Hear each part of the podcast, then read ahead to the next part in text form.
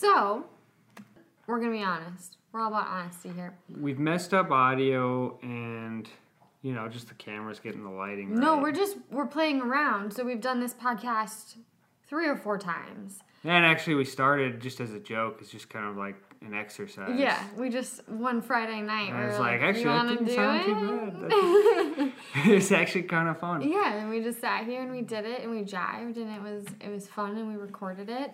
Um, and then we realized we have a lot to talk about and it's not that scary to maybe record it even if no one listens to it. So We hope to have a different perspective than what is what the narrative is, what everyone's talking about. That's kind of why we decided we're going to call it "We, Know all, Nothing." We all know nothing. We were going to do less is more, kind of Mm-hmm. this idea of Like do the bare minimum to be Some happy and healthy and the people Connected that with are successful seem to do it with little effort. And then Yeah. the people I'm not jealous of are the people that overwork themselves and just beat themselves to the ground to achieve something that's unattainable. And I'd say we've never been that way in athletics. I've always been a moderation Um, person except for my passion for dance. Yeah. But we do some things to the extreme, like our lighting. And Yeah, because it may, the the science would tell us that's what you have to do. Unfortunately, some but people again, think that's we the bare minimum. People Like, think it's that's why extreme. when we say yeah. but like having red light right now and having a red light filter on my computer uh, and watching the sunrise, like all of these things are pretty enjoyable and easy to do. yeah, I'm not sweating in a gym on a treadmill yeah, or starving myself. yeah. You know, like some of the So, one of the benefits of doing this podcast three times prior to now is we realize that our brief li- list of 10 things gets lengthy and is about 45 minutes to an hour long. It's turned into Sparks, 12. Spark Notes edition. So, I'm just going to run through really quickly what those 10 things are, and then we're going to get into each topic. That way, you know what's ahead of you. One, watch the sunrise, wake up with the sun. Two, wear blue blocking glasses. Three, get sunlight. Don't wear sunglasses. Don't wear sunscreen. Four, your home lighting. Switch out all of your lights so you have. We'll elaborate that uh, on that more. with the red lights. Red lights, incandescent light bulbs, Edison light bulbs. And why that's a big deal. And yeah, it's it's a big deal. Um, five, quality drinking water, and we're not just saying like smart water, alkaline water. Like we have very specific water Why? Yeah. standards. Um, six, seafood and DHA. Seven, cold therapy slash cold tubbing. Mm-hmm. Um, eight, EMF exposure Um, yeah. Population. and population density, density. Reducing exposure, Exposure to our to- electronics and wireless radiation. Yeah. Nine, stopping the use of supplements. Ten, eating a seasonal and a local diet. And, then, we have two honorable mentions now. No, I'd say we're at we add them in there somewhere, and that's grounding. Yeah. Um, you know, bare feet on the earth, and then uh, the other one was working out outdoors, stressing that instead of going to a gym, paying a membership to work out on a treadmill, and be under bad lighting, be out in the sun. I think it's crucial to be out in the sun. or if you're have to out. work out indoors, try and make sure that your your lights are off and you have natural daylight. Mm-hmm. Yeah. So that's like the quick and dirty, the the actual line item And- list of what we're going to probably deploy full podcast on first. And I guess I'll say I used to be obsessed with diet and nutrition and working out because like we both come from a sports background, but uh, I kind of came to these things from a focus on the mitochondria, and these are the most, in my opinion, the most important things for mitochondrial health, which comes down to circadian rhythm, light, water, and magnetism, EMF, that part of biology. it just seems like the mitochondria, like uh, dysfunction in the mitochondria is at the root causes of almost every chronic illness. So Yeah, I I think the the top researcher mitochondria. Um, let's see, Dr. Douglas Wallace. I don't know. Um, We're gonna have to check that. Jamie, edited in. Um, Jamie, pull it up. But he's the top researcher. He thinks 85% of all diseases are mitochondria. Uh, there's a good chance that it's more like 90, 95, where maybe like a cancer is caused from. And if I- you don't remember what your mitochondria are, you probably do remember your science teacher saying, it's the powerhouse of the cell. I mean, it's a lot more than that, but just think of it mm-hmm. as like the battery of your cell. So if your the battery of your cell is not functioning properly, you are probably not healthy. So that makes a lot of sense. And so when you start thinking about how you make your mitochondria the most efficient or the most optimal, these are the things that help your mitochondria be the most efficient energy source. And we we started we've come to this because of our appreciation of the complexity of biology. Um, we used to think we used to be know-it-alls who thought we knew what we were doing. Um, now we kind of come from a place that of more of just an awe of the infinite complexity, and that comes from diving in. The mitochondria deal with the smallest scales in nature: protons, electrons and photons. And that's the level you need to get at to start understanding the mitochondria. And that would be quantum biology, which is kind of a new emerging field as these new tools are come out. I would say a big influence of mine is Jack Kruse. He is he's opened my mind up to a lot of things and really talks about all of this stuff with light.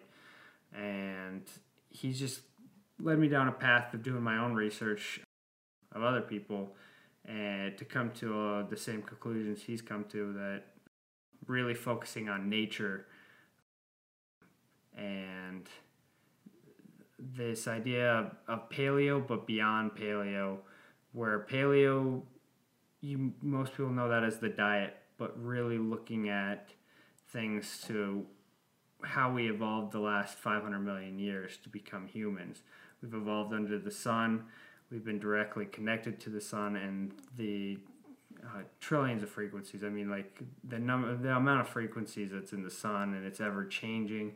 It's changed through the evolution of the Earth too, because the sun's always changing. Every day, every minute, every hour, the frequencies that are hitting you or hitting the surface of the Earth are different and changing, and our biology takes that information and does something with that. The food that you eat is the same information of the light in your environment getting coded in the hydrogen molecules that you later break down in your mitochondria and turn into energy and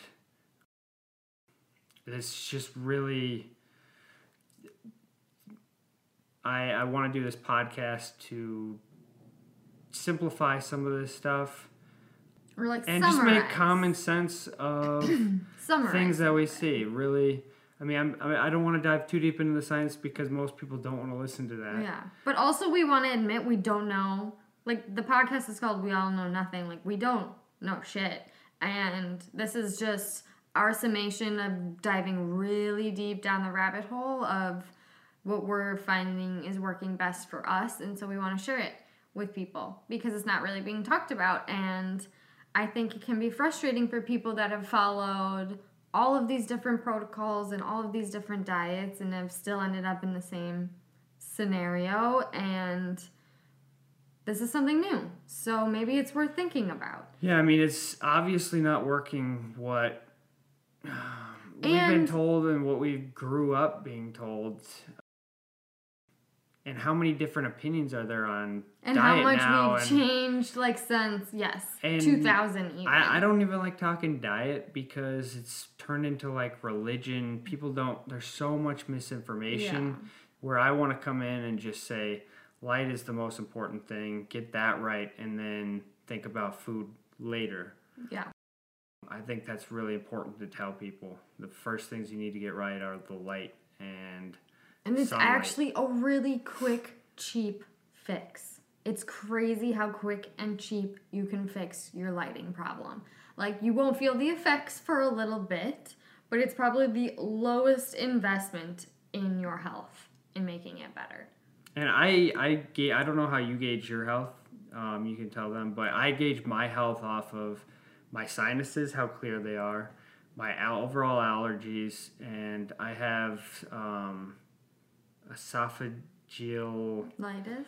Um, I don't know. It's it causes it makes it hard to swallow um, at certain times, especially in college. I would choke on, you know, drinking water, random things, and it's caused from acid reflux and allergies and just kind of I and I always thought that was food, but now that I control light, I've, I'm finding that my allergies go away, uh, my sinuses are clearer. All these issues I thought were being caused from the food I ate was actually because I stayed up late and I got lights in my eyes, or I stayed up drinking, and it really I don't think it was the alcohol that made me actually feel bad. In the end, it was actually staying up really late uh, that gave me a worse hangover. Mm-hmm.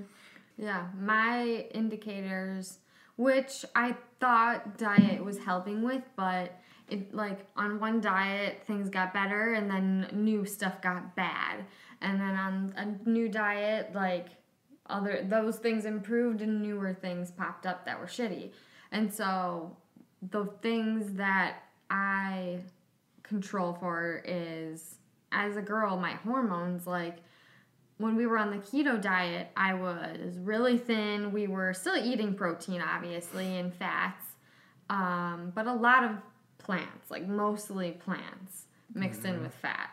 Yeah. And I was really moody, like super moody.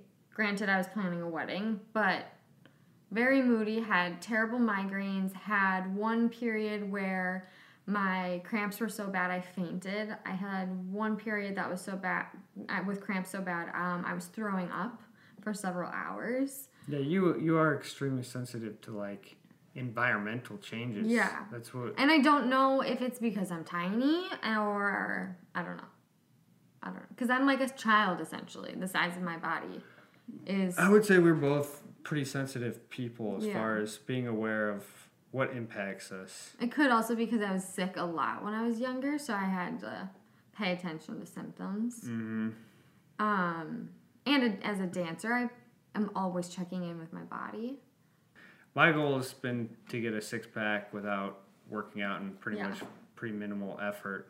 Where in college, when I was a football player, working out all the time, Yeah. like heavy working out all Yeah. the time, and thought I was eating healthy. I was like chubby, and I didn't even know it at the time till you actually like lose weight and Yeah. feel good.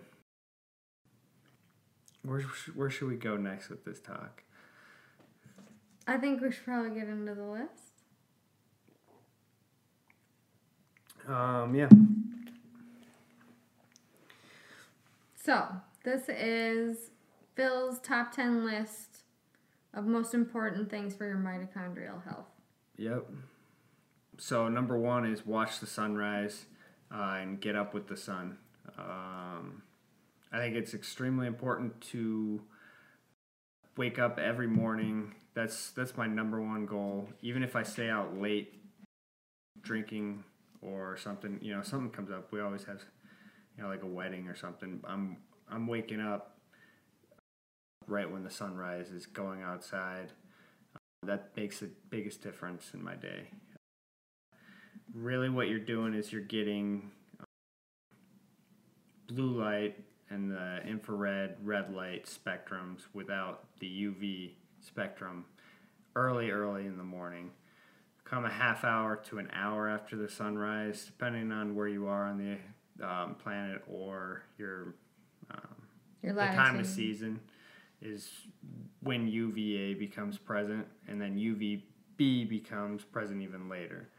But uh, the production of melatonin starts in your eye pretty early um, and continues when UVA becomes present. There's mechanisms that repair your photoreceptors in your eye so you can repair I think you can help and repair the vision damage that you do from staring at your screens by getting out in the early AM sunlight. Um, and I think all diseases start in the eye, and the number one way to reverse the damage you've done or um, to improve your mitochondrial health is get out and watch the sunrise. And you can actually look directly at the sun when it's just coming up. It's not going to hurt your eyes. As it goes up, though, you're going to want to look five to ten degrees away from it and just If let the 20. light get into your eyes. Yeah. Whatever, I mean, and your eyes become less sensitive to the light. Just don't be, just do what feels right when doing that. But I also, that's the first thing I do is wake up, go out in the lawn, ground, get my bare feet on the on the earth. Uh, so you're getting the electrons from the earth, um, along with sunlight in your eyes. Nice. Um, we'll get into more uh, details. I'm gonna be honest. I'm bad about this one because I love sleep, Yeah. and so Phil's always like, "Liz, Liz, come join me." You're always glad that I wake you up and drag I you out. am. I'm always so glad. Yeah. But then sometimes Pepper, our dog, comes up and snuggles back in bed with me, and it's like, "No, go, Phil." Yep. Mm-mm. All right, so number two, uh, I just put on my blue blockers. So number two is wear blue blocking glasses. We've started doing this a long time ago, right when we really started eating. Got out of college, and only back then it was only construction glasses that you could get, and you looked really terrible. But now you can get kind of trendy glasses like we got here. They're the what do you call this style? Aviator. aviator. But these are the yellow lens. They're gonna block uh, most spectrum Like of blue 40, yeah. um, and green. Uh, towards later at night, I usually don't have any lights on, so we don't need these. But if um, there are any lights, like any lights, like if I could see my neighbors' lights on their house, or you have even a little LED light, then you're I you're gonna want blue blocking glasses, and I I think you need to get religious with light. In that I wear dark red glasses and I get around the house with red lights, um, and the reason is. One, you have melanopsin, a photoreceptor in your eye. It's a blue light photoreceptor. It's in your eye, skin, and subcutaneous subcutaneous fat, which means that if you shine a flashlight on the back of your leg, um, shine a tiny light on your leg, you're gonna disrupt melatonin, um, and you need complete darkness before your body starts to uh, be able to use the melatonin that you made in the morning from getting out in the early AM sun and staying out there. I and I gonna say stay out in this. Try and get an hour of morning sun at least. But you do that to build your melatonin. Then you block the blue light so you can use your melatonin when you sleep, and that melatonin is what repairs your mitochondrial DNA and increases what we call redox potential, lowers heteroplasmy rate, which is a measure of um, your respiratory proteins of your mitochondria, which is pretty much how I- I think the best indicator of how young you are. Your age, your biological age, is how healthy your mitochondria are, and that comes down to um, how are you sleeping. You haven't really said the term yet, circadian rhythm. Like that is what we are trying to solve for. That is X. Yeah. Circadian rhythm trumps everything. Uh, get sunlight. That's my number three. Um, by wear no sunglasses, no sunscreen. It's some people think. I mean, it's controversy to say still, which is wild to me. With all the research on vitamin D and how important vitamin D is, also just the fact that autoimmune disease and cancer is higher rates at higher latitudes. The lower your vitamin D is, the higher chance of cancer, the higher risk of all mortality. Pretty much the way to avoid cancer is getting out in the sun. So the idea that it causes cancer, I think, is absolutely ridiculous. Yeah, and the science around sunscreen is that it's just as effective as going in the shade and wearing long sleeves. So, Yeah, and wearing sunscreen, you're blocking spectrums of light. Uh, even if you put on lotions, I don't. I don't put anything on my skin or makeup because I don't want to block any spectrum of skin uh, of light on my skin. Uh,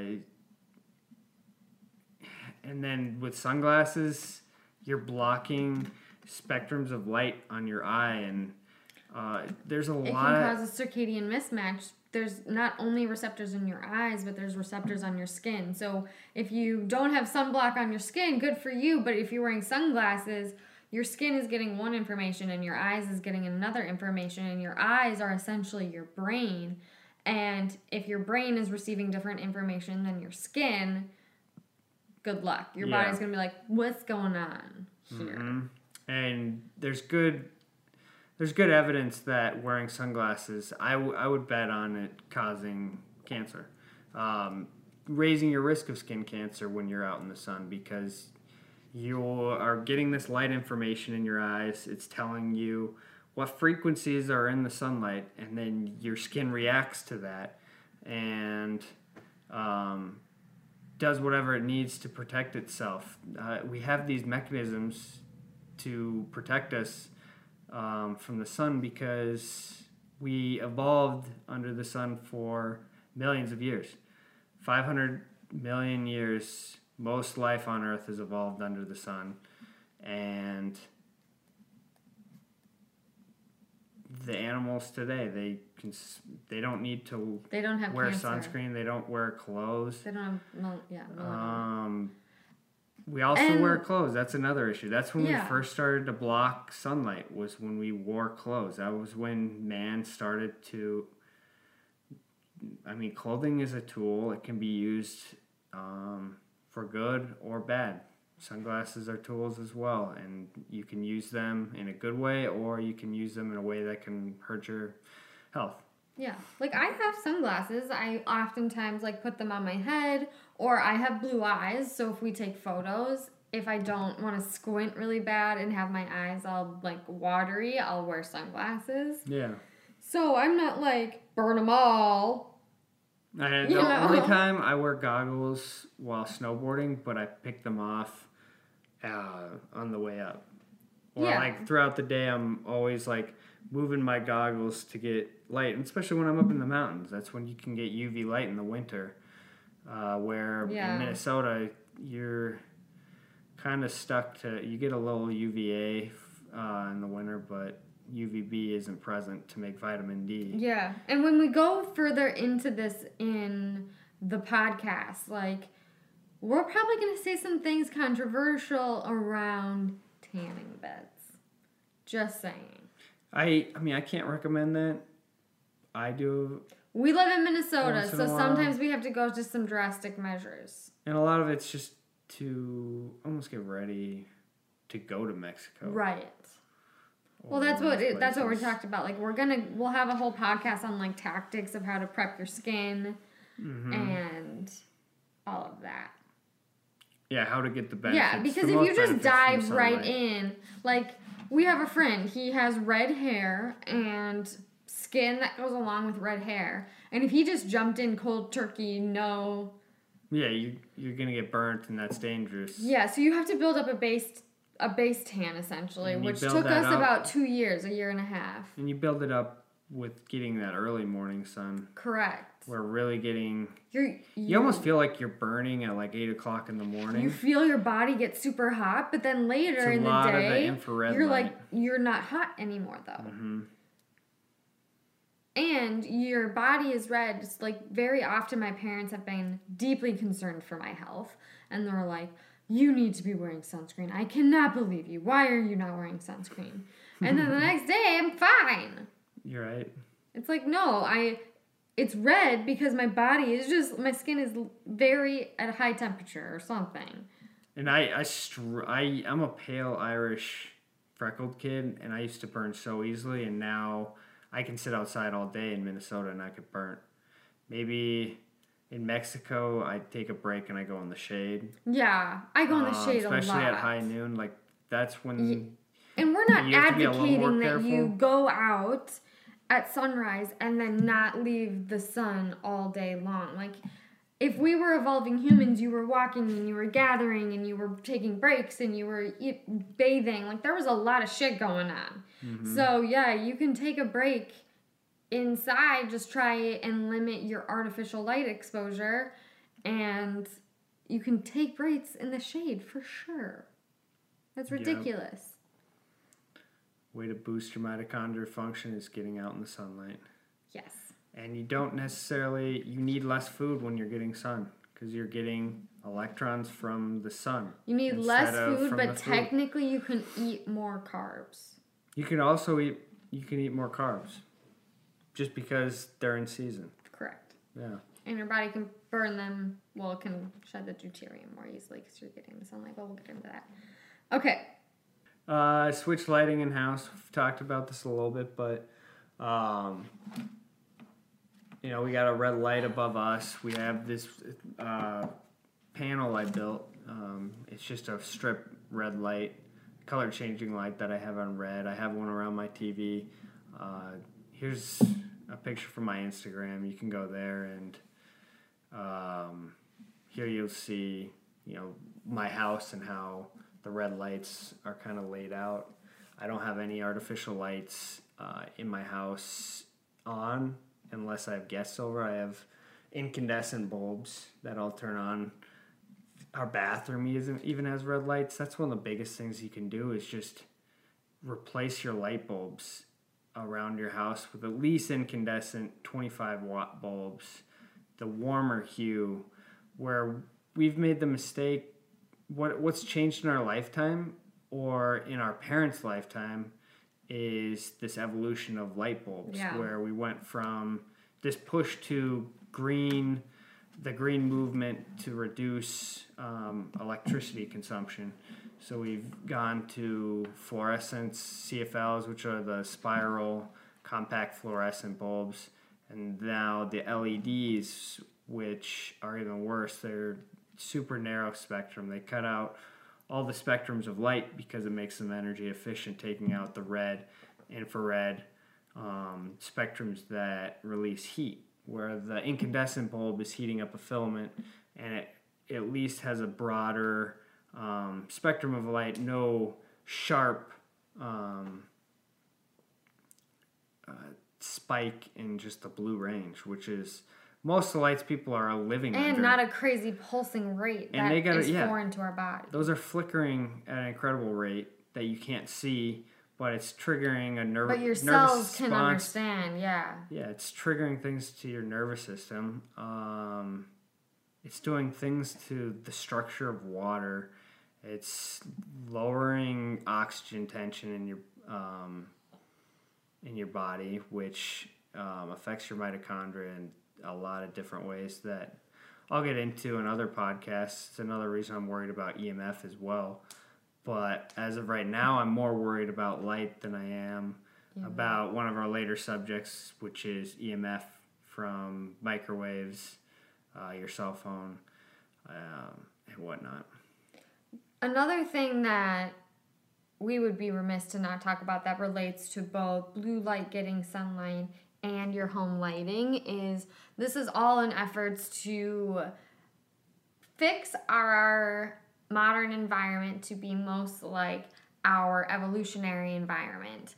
And this can also be applied to travel. So if you're going from if you're traveling to Europe for instance, we wear red as soon as the sun goes down and we're on the flight over to Iceland or Paris or whatever, we put the red light glasses on and we do not take we wear those red glasses in the airport until we step foot outside where we can see the sunlight and we can touch a tree or put our feet in the grass or something Right? because then you're telling your body it is nighttime there is no sunlight even if it's only five hours. And then the next thing that your eyes see is like true sunlight versus seeing flickering, really bright LED lights of an airport, which is super foreign to your body, but is a higher frequency than high noon would ever be. Mm-hmm. So, Yeah, I think like some people think we're a, we're a little bit extreme on this, and but it's how you hack jet lag. and you you So seem it- a it little has validity OCD. to it. It comes off a little OCD when you see or stay with us, and we have all these red lights, or you just look at my Instagram and it's like, oh, this guy's obsessed with light. But think of it as like a camping trip where we're trying to recreate your trip to the beach and your camping trip where what are the things you're doing that make make you feel good when you come back from these places or why you're there? It's avoiding artificial lights. You're out in the sun all day. You're waking up with the sun and you're going to bed with it and all you have is fire. And then when you're on the beach you're getting a ton of light and then you usually crash at night and you go to bed and then you wake up and watch the sunrise and you're on the beach all day you're grounded to the earth you're in the ocean. Um, all of these things are kind of what we try to replicate and to us that is what reconnecting with nature is. So when we the opposite of looking at a screen or watching tv when you're at work under lights the opposite of that is going outside and getting sunlight on your skin. Um, so many people screw that time up and they're wearing sunglasses, or we know people who live downtown and they are indoors 24 7. They don't leave, especially in the winter. They don't go outside. They live in the skyway, they work in the skyway, they don't go outside.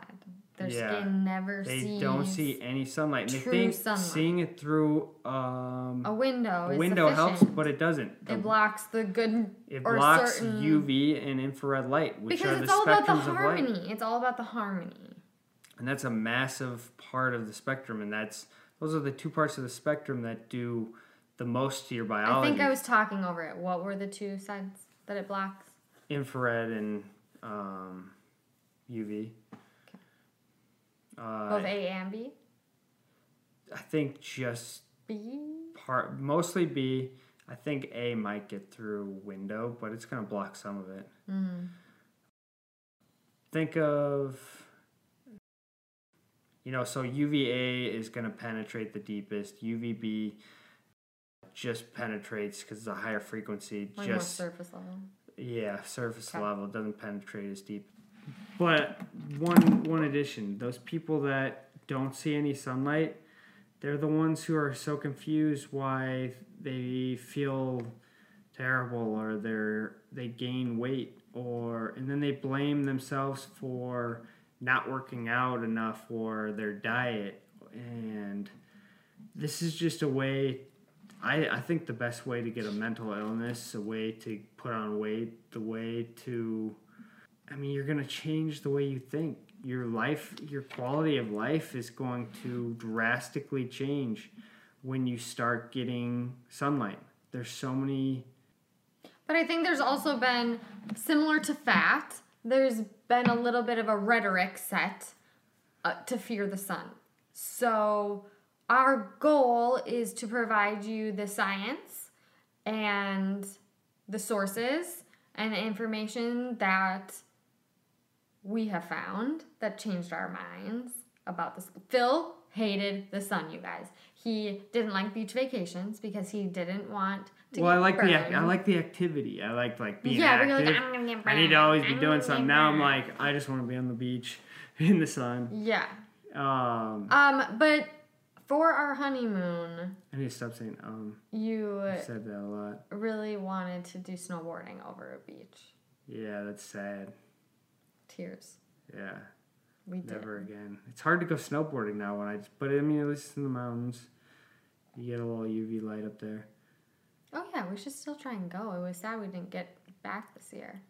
What I was gonna add God, that I I didn't to the sunlight is also that this idea we have aromatic amino acids. One of them is tryptophan, and it absorbs. They have all aromatic amino acids have benzene rings Phil, that absorb spectrums of light and become serotonin, dopamine, melatonin.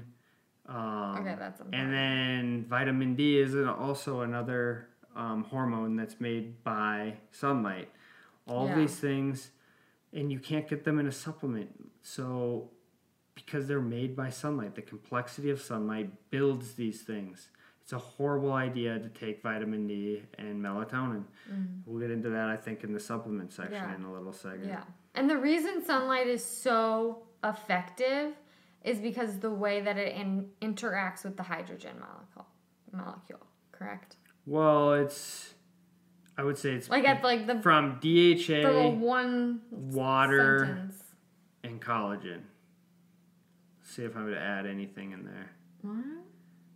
Like that is what's creating life. Like your body builds No, I know. electric current out in of terms of the mitochondria. Sorry. water, DHA, light hitting water. Okay. Well, that's a good segue. Let's go into the next one. Number Yeah. five. Quality drinking water. Um. Yeah. So water is Commonly One talked about most- in most diets. hands down one of the most interesting things. Even though you think you know everything about H two O, it it seems like. I mean, it's the most common. We're made of two thirds water. Ninety nine percent of the molecules in our body are water. Um, that's just because they're so small uh, that we can't even observe them. They're they're so small that we really don't even understand how they interact with one another and life is created from the interaction of light and water and I, I recommend you start with watching the fourth phase of water with Dr. Um, Pollack and his TED Talk. It's pretty amazing and kind of will get you thinking in this direction of what structured water is, how it's structured, how water changes its structure when it's exposed to infrared and then UV light, and what these changes do. They change the viscosity, they change the electric charge of water. It charge separates the molecules and creates what we call an exclusion zone. And this exclusion zone builds a battery in water. Um, and we measure this as net negative charge. And this is what's opened up my mind to how important the sun is because of what it's doing with the water in your body and specifically the water that your mitochondria make. But in this case, we're talking about the water you drink.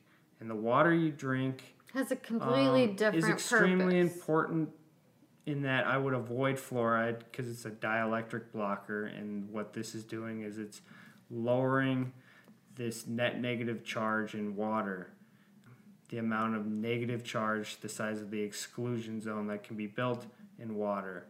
And this is going to impact your brain um, and interact with how you interact with the sunlight. You're not going to get the benefits from sunlight as you would if you are eating really, if you're drinking really clean water, eating seafood uh, for DHA. But the other thing is, I really like, we'll get into deuterium. I really like northern latitude waters. I personally try to drink glacial meltwater, um, Evian, Voss, Icelandic water. We drink a local Minnesota water that's from a glacial melt aquifer. Uh, and it really has to do with trying to find the cleanest water and being low in deuterium.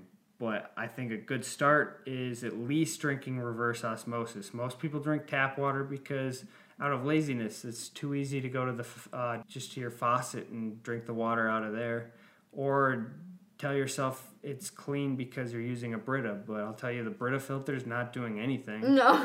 You need at least reverse yeah. osmosis. And the filtration on your fridge isn't doing really anything either. Yep.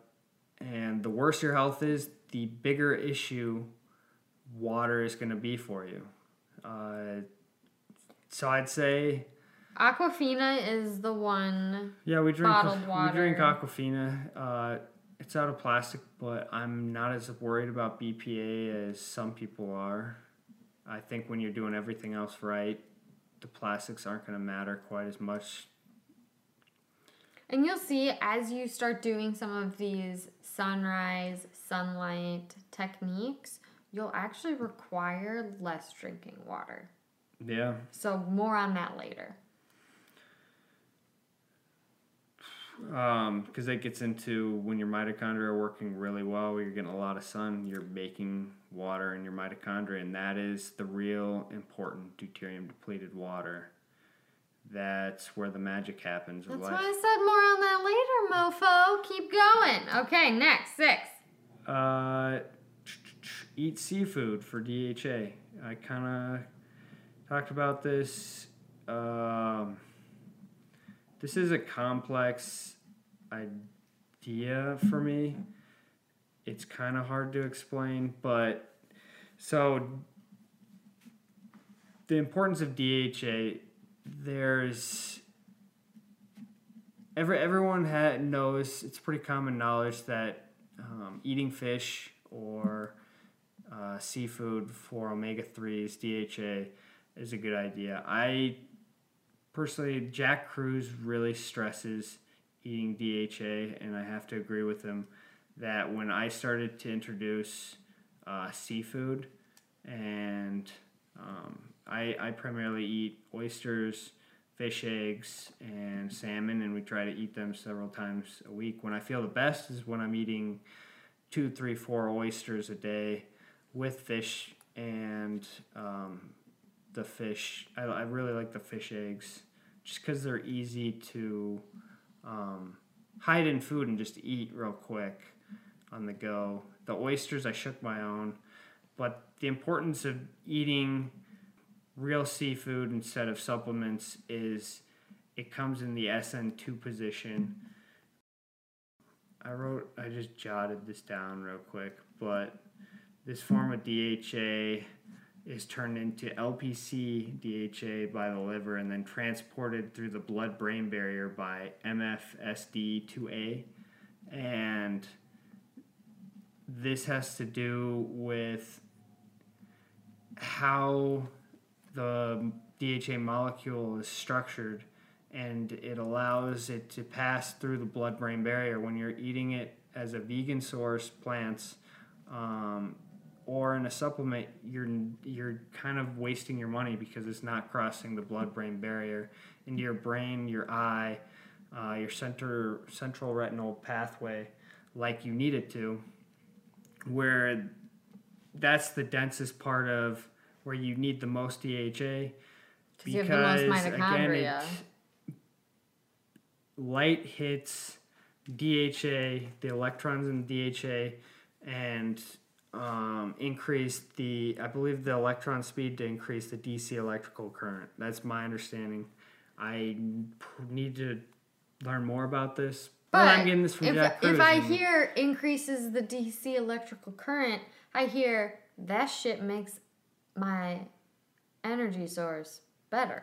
and the other issue, yeah, exactly. And the other Like issue, simplest terms, I know that type The of The reason science. it's getting more important is because our use of cell phones, staring at screens all day, Oh, it depletes DHA. it depletes DHA. It uses it up. It causes your cell to need more DHA, and then it also damages what's known as the bo- Bazan short and long loop. Um, and these are processes of recycling the DHA um, in your eye and from your liver into your brain. And Yeah. when these are broken, then you you require far more DHA because you're burning through the DHA but not replenishing it. Yeah, so you need more and more seafood. And some people think they're getting DHA from like meat. Gra- That's the reason to eat grass-fed beef, but it's just not in the amount that you'll need to survive in today's world yeah, you don't want to eat because that much of meat. the um, the changes that we're seeing. And that'll that's a good way to segue into our next thing. Oh yes, good segue. Take it away. Uh, let's see. It might be, yeah. Oh no, it's not. Cold tub. Yeah, the next one is cold tub, cold therapy. I love my cold tub. Here's a photo um, on my Instagram. Jamie. I got it. Pull it up. Jamie. Jamie. And oh, there it is. So what I want to say about my cold tubs? I had this thing in the winter, so I used to have it indoors, and I realized to really Wait, get the can we benefits. take a pause? let's take a step back. Yeah. So the reason that cold therapy and cold tubs are so important goes back to circadian rhythm and your circadian mismatch. So the way that your body works is if you live in a northern latitude, you get a lot of UV half of May, June, July, August, half of September, and then you're in basically winter. And so your body use it, uses the sun as energy in those winter months, but as it gets colder, it then switches to using cold. Evolutionarily speaking, would mm-hmm. switch to you, your body would then preserve its energy by using co- the cold source. The amount of things that cold therapy affects, though, is pretty astounding. The main thing Jack Kruse has really talked about is it helps um, with leptin resistance, which is the hormone that controls fat metabolism. So I think It helps you burn fat more easily, right? part of that what you're doing is you're turning white fat into brown fat which is more dense in mitochondria uh, it's shrinking the respiratory proteins So it which will help with cellulite too, right? right? It'll help you lose weight. It, um, but it speeds up the electron transport and it also it builds the ability to for your mitochondria to create more heat more infrared because that's what you're releasing from your cells when you're releasing heat uh, but I think it's key to do it outside. I used to do the cold tubbing inside.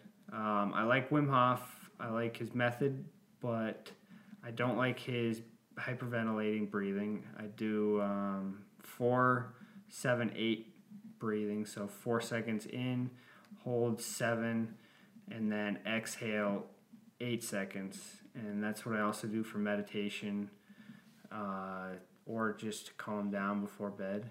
I, th- Uh, I think it's four, six, seven. four, seven, eight. Um, and then No, don't argue with me on this. I don't think it's that. Why?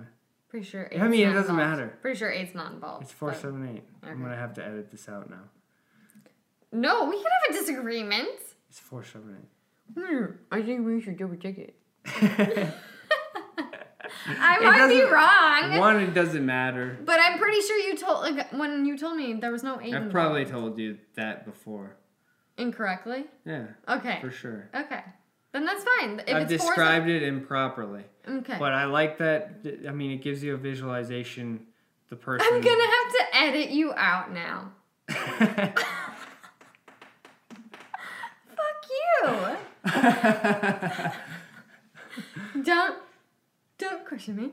Um, but also Wim Hof. So I think his breathing method is a little pointless. Moving on. And then doing it outdoors in the sun is crucial. He does it outdoors, but he doesn't stress it enough for everyone else to do it outdoors. In the winter, I do it in my cold in my uh, greenhouse, which I get a ton of infrared light, red light, and heat in there. And it also makes it easier when you're doing it out in the sun because you're getting the heat. And it also there's a lot going on with cold and sun. That is a crazy hack for health. It's on my list of things I would do if I was dying of some disease or really needed to snap back from something is cold tub to really get my immune system get it back on board. It's cold tub and sunlight. But again, like the sunlight, I feel like I say but again a lot, so I'm gonna work on that. But but again, you can work your way into the cold therapy similar to how you're gonna work your way in to your sun exposure. Mm-hmm. Yeah, that's true. You can't rush into the cold tub. I I think with you we start at like 70 degrees. Yeah, that's I get I have mine more around 70 is nice. I can do 70. That's I, I don't nice. go below 55. And we don't need to go too much more into this. You can I have a post on my Instagram. You can read some of that and I'll be talking more about this. Great. Next. The next is read reduce EMF exposure. Um, I would consider moving away from a city or out of an apartment. Um, now that we're headed into the 5G times, and we'll get into more what 5G is, population density is going to become one of the most important factors in your health. It is. It makes a lot of common sense to me that you you want to it's a good idea to at least consider this and start thinking about there might be a potential risk to to your health living in a major city in today's world. It's our environment's changing drastically. Uh, 5g is an internet service. It's the next telecommunication wireless build out Internet of Things, I'm sure you've heard it Minneapolis, unfortunately, is one of the further ahead. So we get to see the they have these microcell towers on every light post downtown. To the and point where there's one literally outside a preschool playground. Yeah, the, the preschool playground Not even surrounded by 15 feet above three year olds playing outside. and they're they're tiny, so most people don't even see them. Uh, it's all I'm really looking for when I'm downtown. It's super creepy. You, either the, there's people in the skyway, or they'll they'll be working four or five feet from these things the entire day because they're on the second floor and the light post is directly out their window. Mm-hmm. So these people are just a few feet from them all day mm-hmm. and it'll another part of it is it allows for smart devices this push for to sell you these wireless devices. And to give you an idea every device that connects wireless wi-fi or bluetooth uses 2.4 to 2.8 gigahertz which is the same frequency that your microwave uses to cook food. These are microwaves. The telecommunication companies cell phone companies will tell you that they're not dangerous. In 1996, I believe, they set guidelines that are extremely high um, amounts of microwave radiation, but they determined it was a safe amount because they didn't use animal or humans, they used bags of water and measured if the devices heated um, the water or the bag. I think it was a bag of gel, and they determined it was safe because it was non um, ionizing radiation. So they'll tell you it's non ionizing, which non ionizing means that the frequency of light doesn't liberate an electron from an atom, but it's doing a million other things than just that. Then um, it's still interacting with the uh, electron spin, the orbital angular momentum of the electron, which changes uh, the structure of water, changes the charge of water, which changes things in your body. That's it's it's messing with this infinite complexity of what you get from the sunlight. The opposite of that is this wireless information, and this information is being pulsed at you and think so 5G goes up to 90 gigahertz, which is 90 billion waves hitting you per second. And your body is 90 billion waves. and your Wi-Fi right Um, now is hitting you But imagine if, if those waves were 5 visible. Imagine if those waves were visible, Billion. it would be a solid line that you're it being would be- punched with. it'd be absolute chaos and And when you think about like at the very baseline what a microwave is doing and it's basically just wa- like vibrating the water particles in the food that you're making to heat it up and then you think ab- about applying that to your body and your body is what 95% water and you're wearing a watch that has that same frequency on your wrist, like all you're doing is baking the water in your wrist. Well, your Like, your water. Think your about it on the simplest level. blood. Yeah, so the Because blood, there's water in your blood. the amount yes. of blood, all your blood travels through your wrist, so you're radiating that blood. So just there. having you a can kill yourself. With having a veins. watch on of an Apple Watch is affecting your entire body. Yeah, even a Bluetooth Fitbit. Yeah, it's bad. It's I mean, it makes me cringe to think a kid, especially even having like on. They even having metal no technically idea. would affect it because or the it's a wireless conductor. headphones. Let's think wireless headphones. You're putting Bluetooth headphones. Yeah. extremely high. I mean, it's like I compare it to putting two phones and strapping them, strapping your head and sandwiching it between two phones, and listening to music. And your ear canal is the thinnest part of your brain, like Into your skull brain. into your brain. There's like no protection there, so you're putting it on the worst like the possible closest part to your brain. part on your body. You're putting a microwave, and some of these people have them on all day or part of the day. Yeah. Um, I used to wear a Bluetooth headset around my neck, and, and I cringe at just thinking like the amount of things in the neck in that area. Jugular, radiating- Yeah. Uh, it's just not something you want to do. We have not seen the long term effects of this, and I know for a fact it's not going to be good. Yeah. Because um, I'm not saying to be Well, if they warned against concerned the about. microwave that cooks your food, I'm not saying to be concerned like so like 10 years ago if you asked me about this I would think you're crazy and I'd give you some attention cuz it's like it's fascinating to think about how a radio works or oh how does your TV work?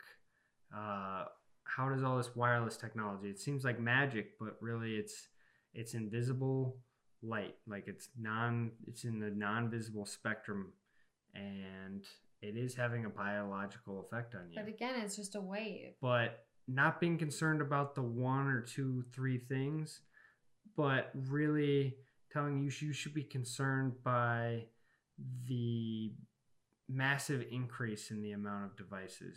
Uh, and i think what you need to do is check out my video on 5g if you want more on this and just kind of a picture of how i see the amount of devices we have today are the size of golf ball maybe Yeah. and the future the 5g the goal of 5g and the internet of things is to connect everything to the internet and some super smart computer engineers have stated that today the amount of devices on the internet are the size of a golf ball in 2030 it'll be the size of a sun yeah. and that's how many devices are going to be connected wirelessly using microwave radiation and i it'll be a subject on my podcast because i think it alter there's things that it alters like At the it- it cellular can- level. it can affect bees um, It messes up their magnetism, so they don't know which way is. yeah because they're using They their find their antennas are using Is it messing up birds? very yeah complex magnetics of the earth um, some people are afraid that you change the schumann resonance of the earth and the schumann resonance is i believe 7.84 hertz and that is also the alpha frequency of your brain if you change that you could change the entire um, way humans think, how we act. You could you could cause us to go crazy. You could cause us to be violent by just shifting our brain waves by changing the Schumann resonance, which is an electrical tension between the ionosphere and the surface of the Earth. Um, there's very complex things with the ionosphere and weather and how these frequencies alter the weather. Yeah. Um, but Okay. back to cities. yeah, get out of the city. We were in Best Buy yesterday. Oh my god. And That was terrible. You Yeah. guys, I literally thought I was gonna faint on three different occasions, and I know that sounds like I'm being a hypochondriac, but I got like I stopped in my tracks. I got super hot and lightheaded, and I thought I was either gonna puke or faint.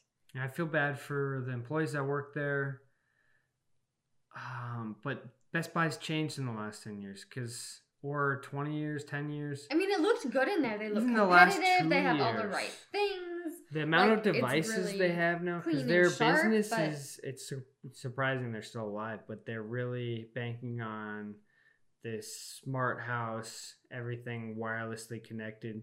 So they have massive Wi Fi in there to run all of their devices. Every TV now um, connects to the Wi Fi, and you know they're connected. Even if they're not connected, there's a signal coming looking for a Wi Fi.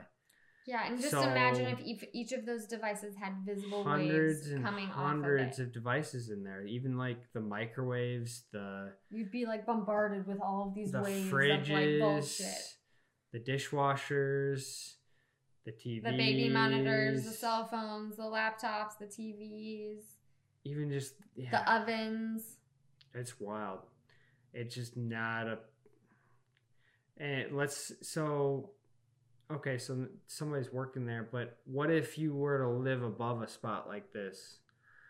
Um this is why it's so important in environment. It's like you could Mhm. live in the middle of new york. You don't know if your apartment's safe or not. You don't understand like well, unfortunately, if you're in New York City, you're going to be exposed to high levels of EMF no matter where you are. hmm but some That's places are going to be worse than others and it's going to be really hard to know unless you measure it Yeah, but it's the same is true for like all five boroughs. You're just in like a high, high point of population density. but i i definitely stress and want people to consider at least some point you have to observe this for yourself and judge it off your own health and what kind of risk you want to take but 5g is rolling out. There is no um, studies done on these. These are now using higher frequency microwaves in your neighbors aren't going to be aware of this and they're going to buy their they they're going to buy into every gimmick. They want the newest iphone. They want all of these toys and they're going to have a million it's going to be absolutely Yeah, you ridiculous bombarded when you, with it. when you live around um, a populated And area sadly, then you need to move into seclusion. you live in an apartment you have how many wi-fi You routers At least 24 you you can, can see on your on your phone. and then your apart then we have smart meters now so houses have smart meters that emit um, a pretty strong microwave frequency and that frequency travels through your walls And it goes like once an hour, maybe more. travels through the wires in your walls so it's going I know, but like how many times does it pulse again? Typically. um it's several times a minute Oh, and it's giving information to the electrical companies on Yeah. your energy use and supposedly it's it's being sold to you to save energy and as Make it in, more the, in the green right? movement but really some people said they're actually ripping you off Probably. um, they can spy on you they're it's very intrusive Oh, you for sure. get- They see every pattern if it's doing it that frequently. yeah they're taking patterns and they're recording it Yeah. and i don't really know what they can do with that information but um Weird.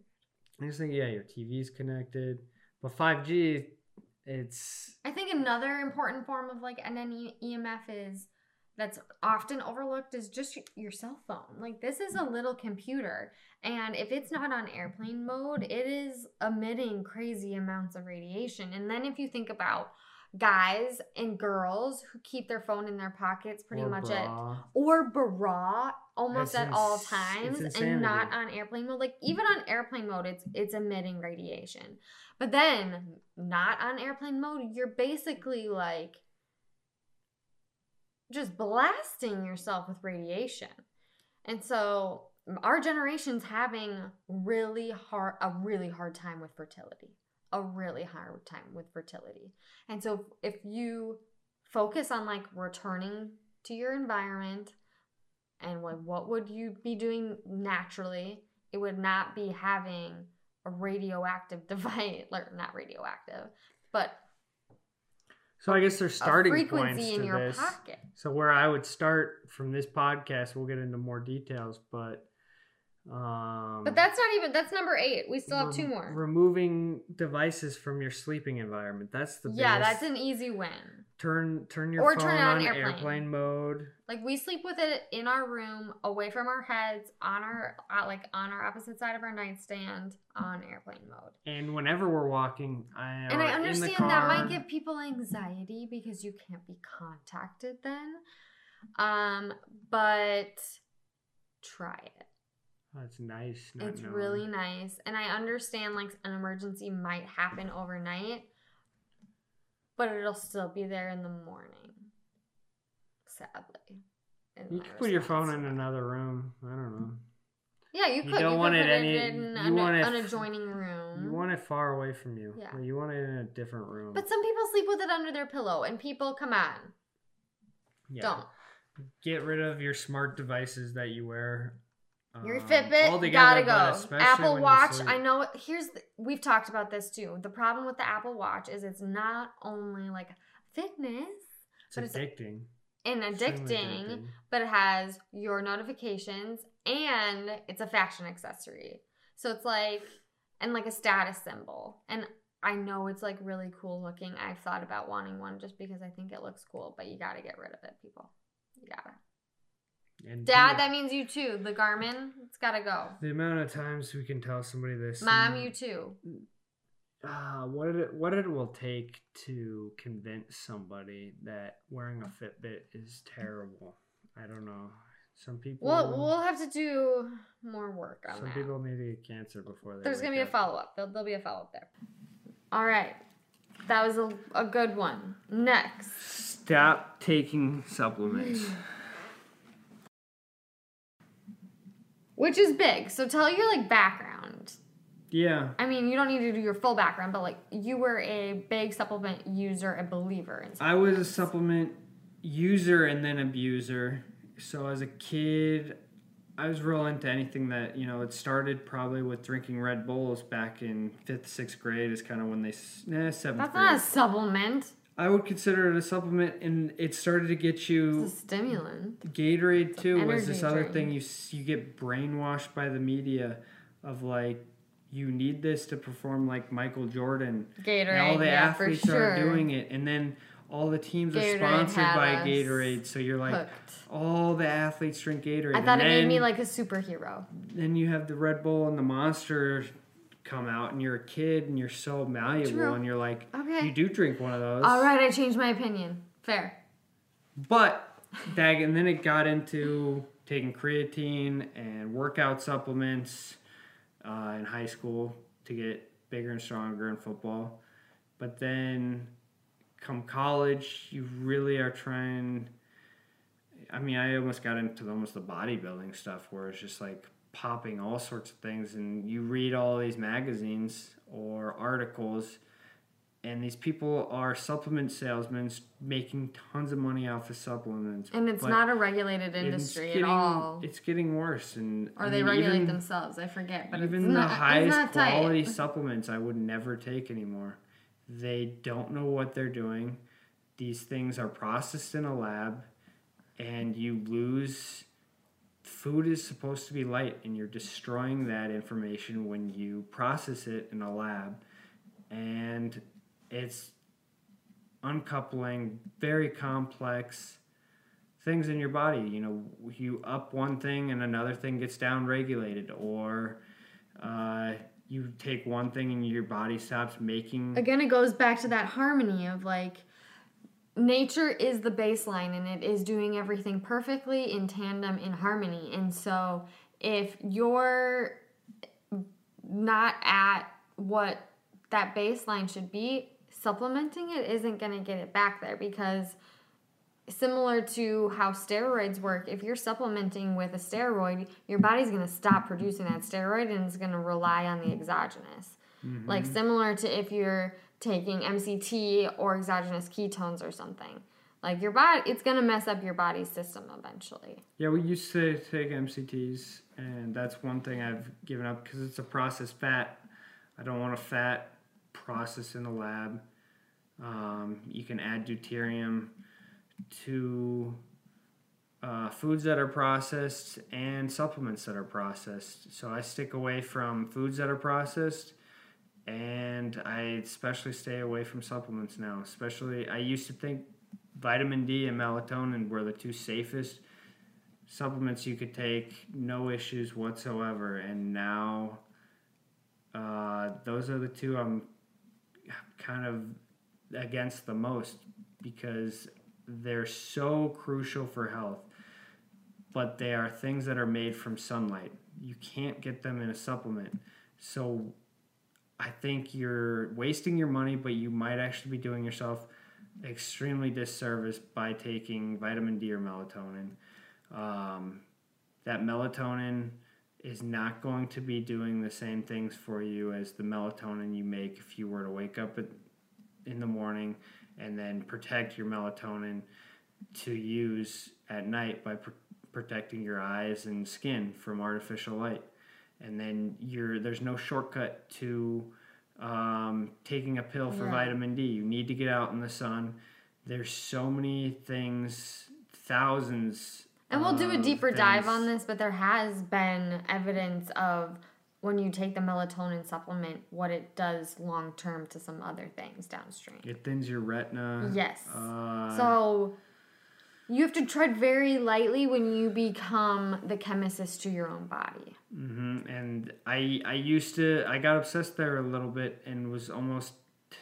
Uh, You were very obsessed, and you were like I, I was following Dave adamant, Asprey, which pretty adamant. Like this is how you do it, and I was always pretty anti. kind of the biohacking movement that hit us the last few years with Dave Asprey and Bulletproof. Um, I kind of got suckered out- into that. It's super profitable. It's not Mm-hmm. regulated, and they can push it on you, and so it makes total sense why all of them have some p- pill to push. He takes hundred supplements though in a day. I think he truly believes that it's good for him. That's insanity. That is so crazy. yeah, Like, he's you doing do a not. lot of crazy stuff. I don't want to follow somebody who thinks taking hundred pills is a good idea. It's intense. Um, the only supplement I need is sunlight and sleep. Ooh, I like that. Yeah. And I think that'll be a common trend because I, I, I use yeah, supplements. I used to, if I wanted you, if you were sick, I would send you a list of supplements to take. And now I'm like embarrassed by that. That now I just tell you to go get sun block. Go to the. Caribbean. And I'm, I'm so convinced. Like I've never been so certain about something getting sunlight and blocking artificial light. All right. I think we Um, need to do a bigger podcast on that, obviously. So yeah, so the next last one. or well, next, I guess, because we've added. We'll go so- through the next ones quickly. Eat seasonally and local, focused on. Um, I said deuterium depleted diet, but yeah, we can knock that out another time. But eat seasonal and local. What makes sense is to to me, from an evolutionary standpoint, and what's not natural, is to eat foods that are not grown locally. So, and again, food is light.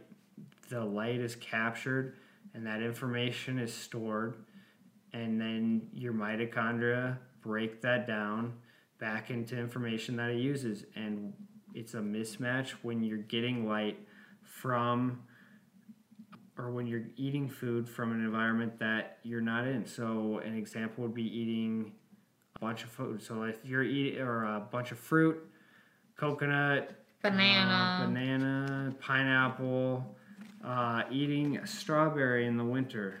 Um, you know, I I eat a decent amount of strawberries, blueberries, and fruit when they're in season. I uh, I go out and pick them. Uh, so it's not that I think carbs are bad, but they need to be from your environment and growing in your environment. And that's if you are probably over 50 or ill. We're young, and so, I mean, we cheat.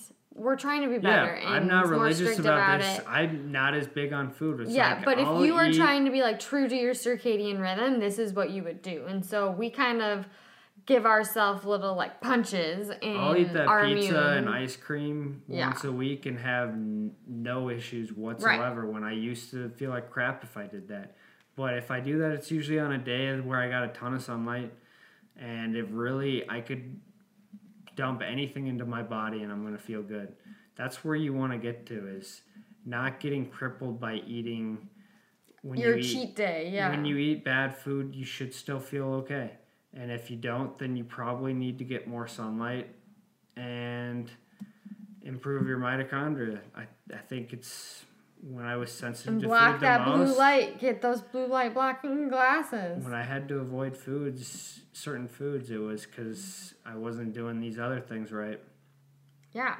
Okay, so that's 10, and then we have another honorable mention, which is if you are gonna work out, I wouldn't consider it an honorable mention. It just fits in somewhere in it here. fits in somewhere, but if when you're gonna you work out, because that's a big thing for me. Is where I I grew up, or for fo- for football, I worked out a lot, and I cringe at the thought of early mornings in the gym, just getting our ass kicked, uh, running indoors under these horrible horrible lights. Uh, it's there's a lot of things that's going on when you're under artificial lights as opposed to sunlight you you will perform athletically better you'll get hurt less um, you'll get more out of your workouts when you do them outdoors in sunlight uh, especially if you're trying to lose weight i wouldn't even start doing that until you do everything else on my list. And then make sure when you do go work out it's not on a treadmill staring at a screen under artificial lights. You're you're doing that that concerns me. I'm, I'm worried also don't work out with your you. air Apple AirPods in. Yeah. Work out and your cell phone in your bra. even better take your shoes off. What's natural working out barefoot connected to the earth getting electrons through your feet and then in sunlight getting the benefits of full spectrum light. Uh, uv light raises oxygen in your blood and the U, the red light and infrared light increases the speed of the ATPase, which the faster that spins, the more ATP you make, the faster your electron transport is, and the more water you make. And that water is extremely important for your health um, and the benefits you're going to get from athletic. Yeah.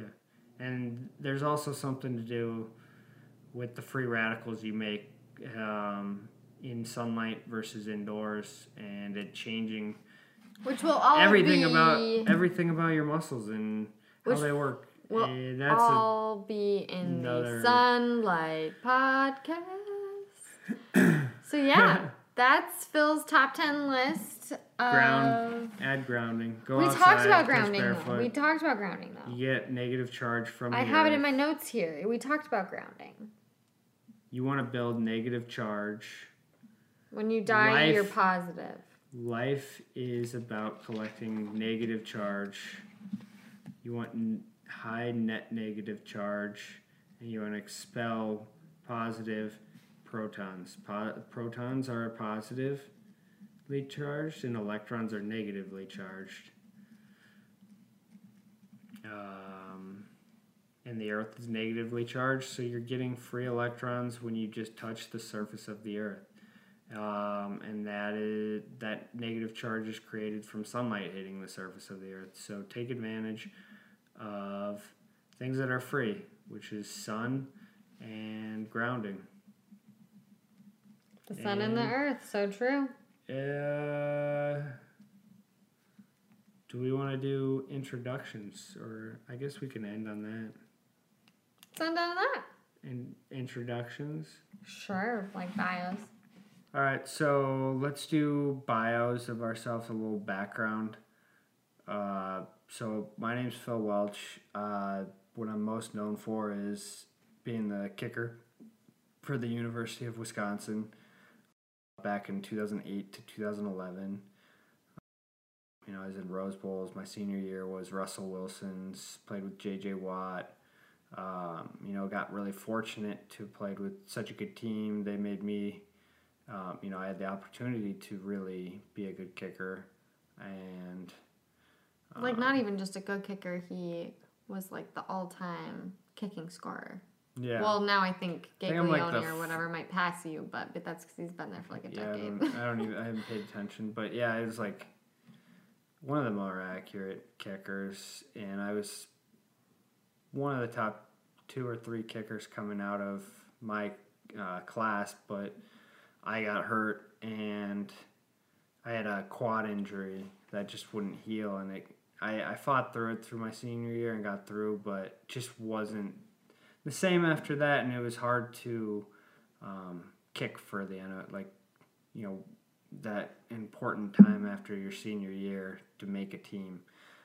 I just didn't have full strength at that time, and then played IFL indoor football uh, a few years after, and tried to get in the NFL, but really I got in this obsession with health and trying to get better, and it carried to the brain, then the gut, and then the mitochondria, and then this real obsession with the mitochondria uh, got me looking into light and Jack Kruse's stuff. But it's just kind of interesting how I have been obsessed with nutrition and health my entire life. My mom was a nutritionist or a dietitian, and I was always aware of what I was eating, um, supplements I was taking, uh, and then just things for athletic performance and stuff. And um, after college, you kind of don't know what you're doing with your life. You're kind of thrown out when you don't have football anymore. Especially when your Uh, focus so for five started- years was football. I also started a full time job and really got into the podcasts, where Joe Rogan was a huge influence on me. Uh, I've listened to pretty much every single episode of his, and then you know the progression that he's made. You meet some of his guests, and uh, just the amount of information that's come out since 2012 is pretty amazing.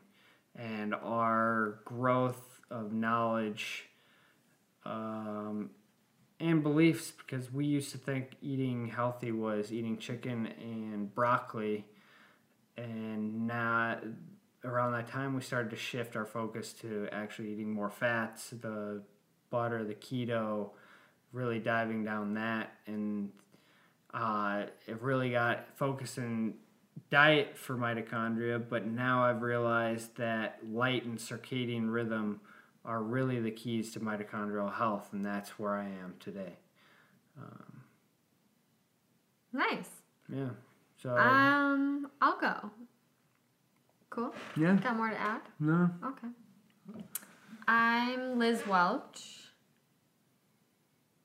Where did you go from? we're married, Yeah, we're married. If you can't Yeah. tell, we share. We're not siblings. We're and we married. we met in college. We met in college. I played football, and you were on the dance team. I was team. on the dance team at Wisconsin. Mm-hmm. We have a dog, Pepper, which I'm very happy she's quietly sleeping over on the ottoman. You'll see her all over my Instagram. She'll be all over both of our Instagrams. I'm sure she'll be all over our YouTube page, and I'm sure you'll hear her. On She'll the join us here and there in the podcast. Yeah.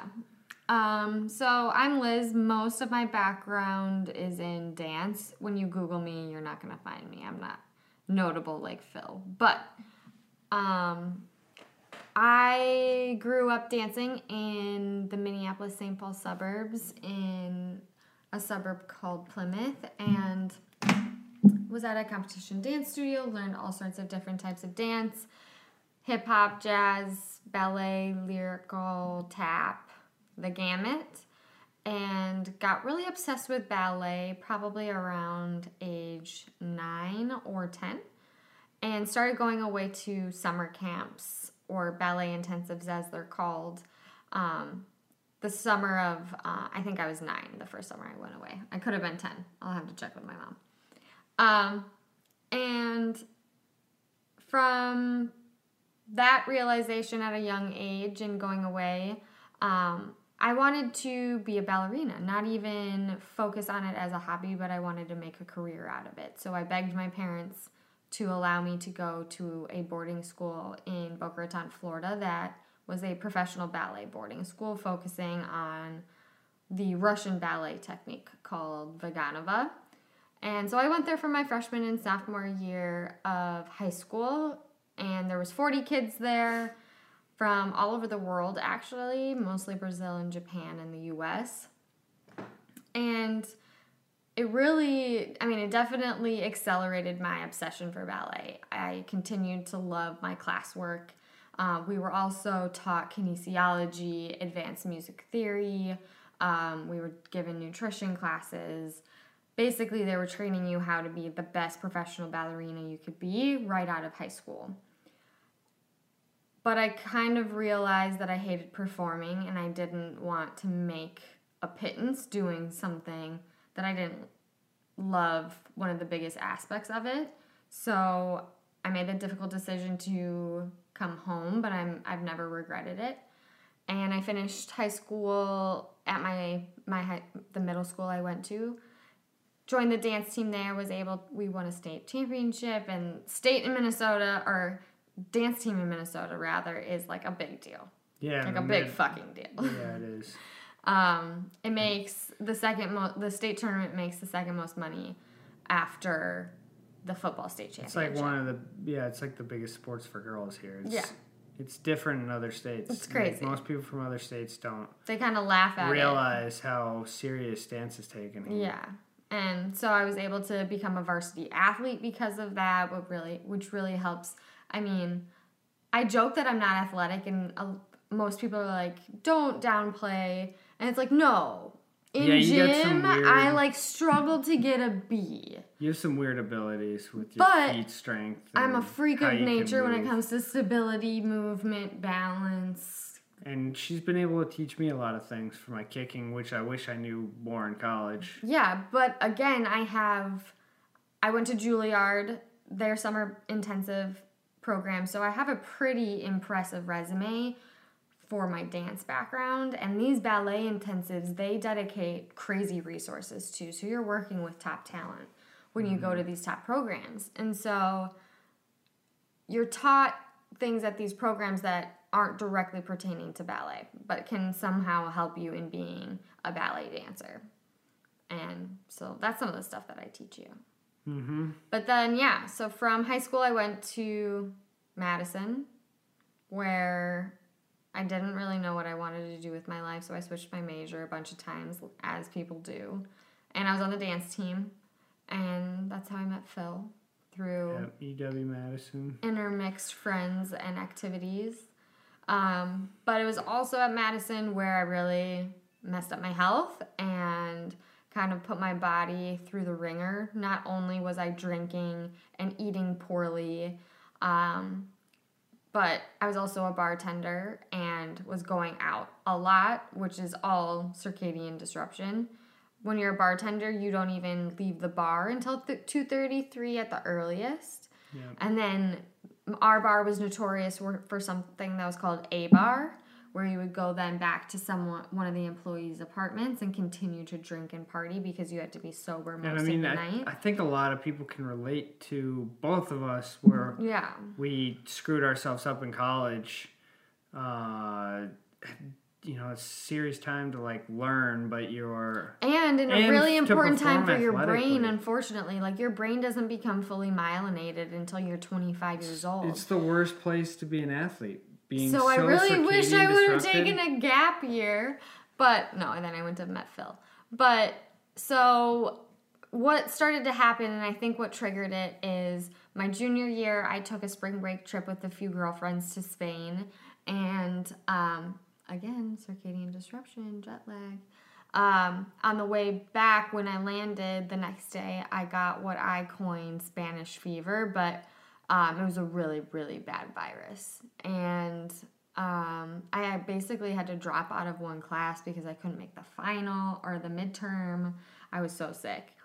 And then a few weeks after that, I started getting these like itchy parts of my skin, and then I was misdiagnosed with scabies. And because Phil was my partner, we both had to put this cream on our body that was pretty much a nuke for our skin microbiome to treat this scabies, apparently.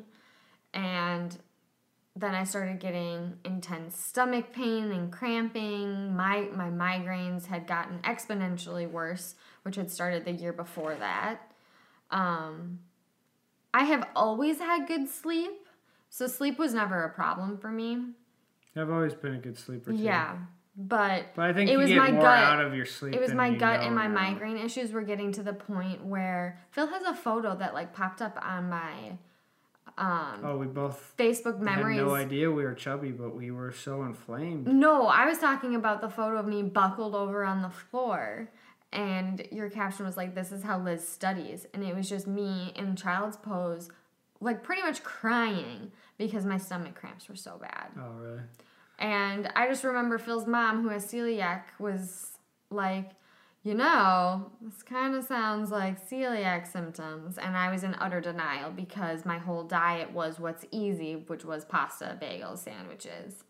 And we thought it was food at the time, but really we've come to realize there were a lot of other factors that played into. And I was very resistant in changing any of my college. lifestyle. I was, We've gotten like younger since we graduated. To, yeah. How long I look better. Like I look a lot better than I did. seven years ago? Okay.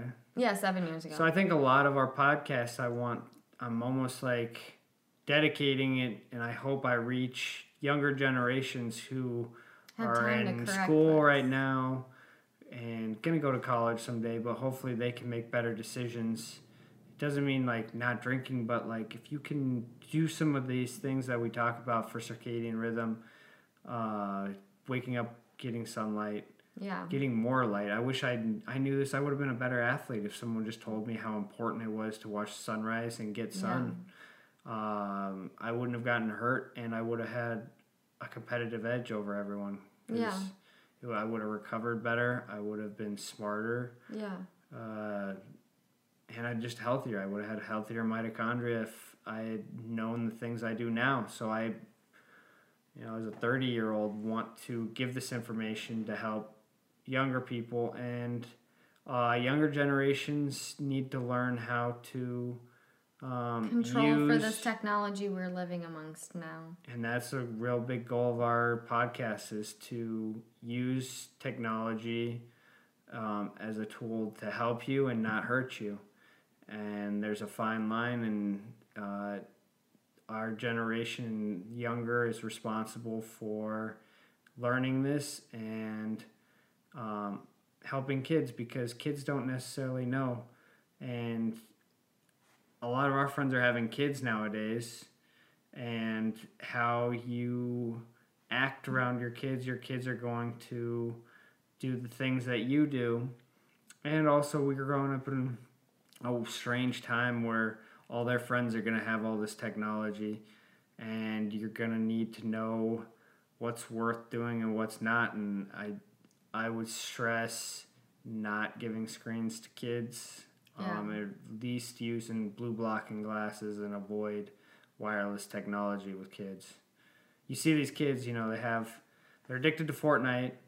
They're um, they've got cell phones at such a young age they you know every kid in fifth grade has a cell phone Mm-hmm. and then they have an apple watch and then they use apple uh, wireless headphones which is just sandwiching your head between two cell phones Yeah, AirPods. and the the the effects of this, especially on kids, is going to be um, not so good. They have unmyelinated brains, and they're more sensitive to the EMF and artificial light that they're forced to go to um, when they go to school.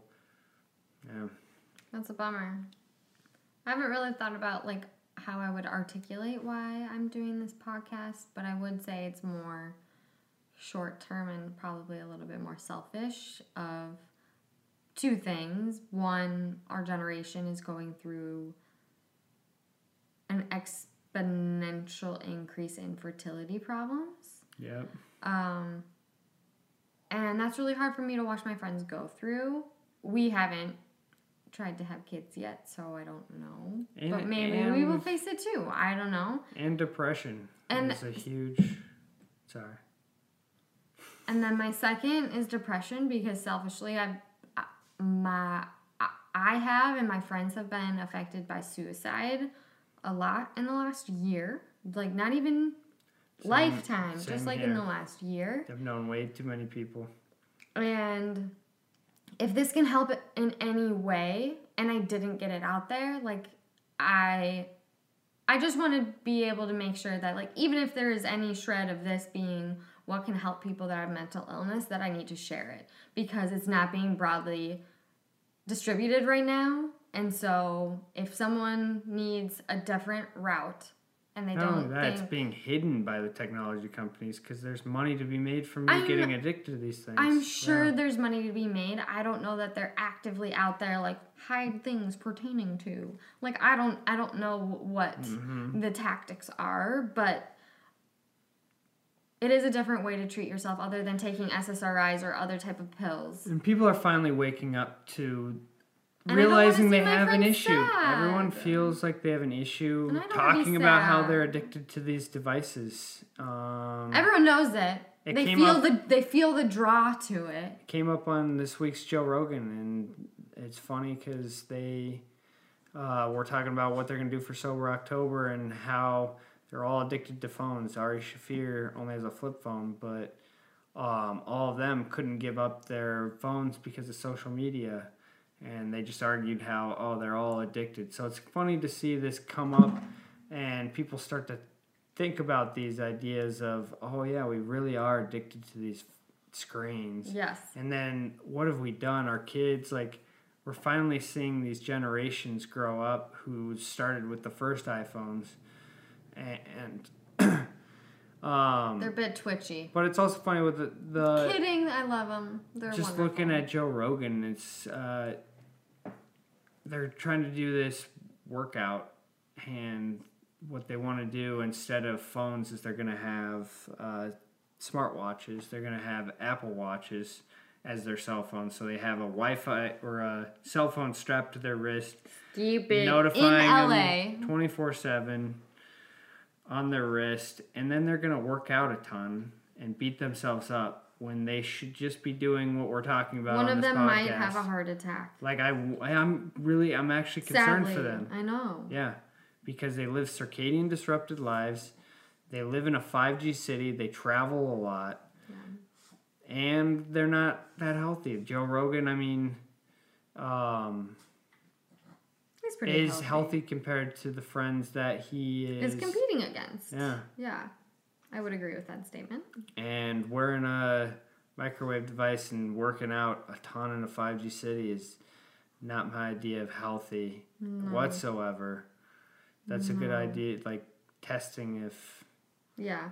I have a challenge because I think most people can relate to this. Whether it's going into work or going into school, from the point where sorry, I was testing if it was on. Oh, from the point where you park your car or you get off public transportation to the point where you get to your desk or to your lecture seat or to your classroom seat, don't look at your phone. Don't bring it out. If you have to ride an elevator, just stare at the elevator doors. And don't let your phone be the first It's thing you see in the morning. Go outside and at least get But just start to at the very least get 10 minutes And just start to observe- look at your screen with blue blockers. and just start to observe the draw that that has on you. Yeah. Like that little time of walking to your destination will be uncomfortable at some point where you're going to want to pull out your phone. Or go somewhere go go somewhere for once and be able to wait and not look at your phone. Yeah. And we are open to changing our opinion and we're open to new ideas and creativity. And obviously, this is the intro podcast, so there's still a lot that we have to prove in what we know and our understanding of And the why science we're doing behind all of this. And is we realize we don't know what we're doing. we've Yeah, changed like our the opinions on reason- things so much that we're just like We know that. Of, we don't know a lot. We've come to the just being in awe of the infinite Yes. complexity. So we want to share what we have found in our rabbit hole, essentially.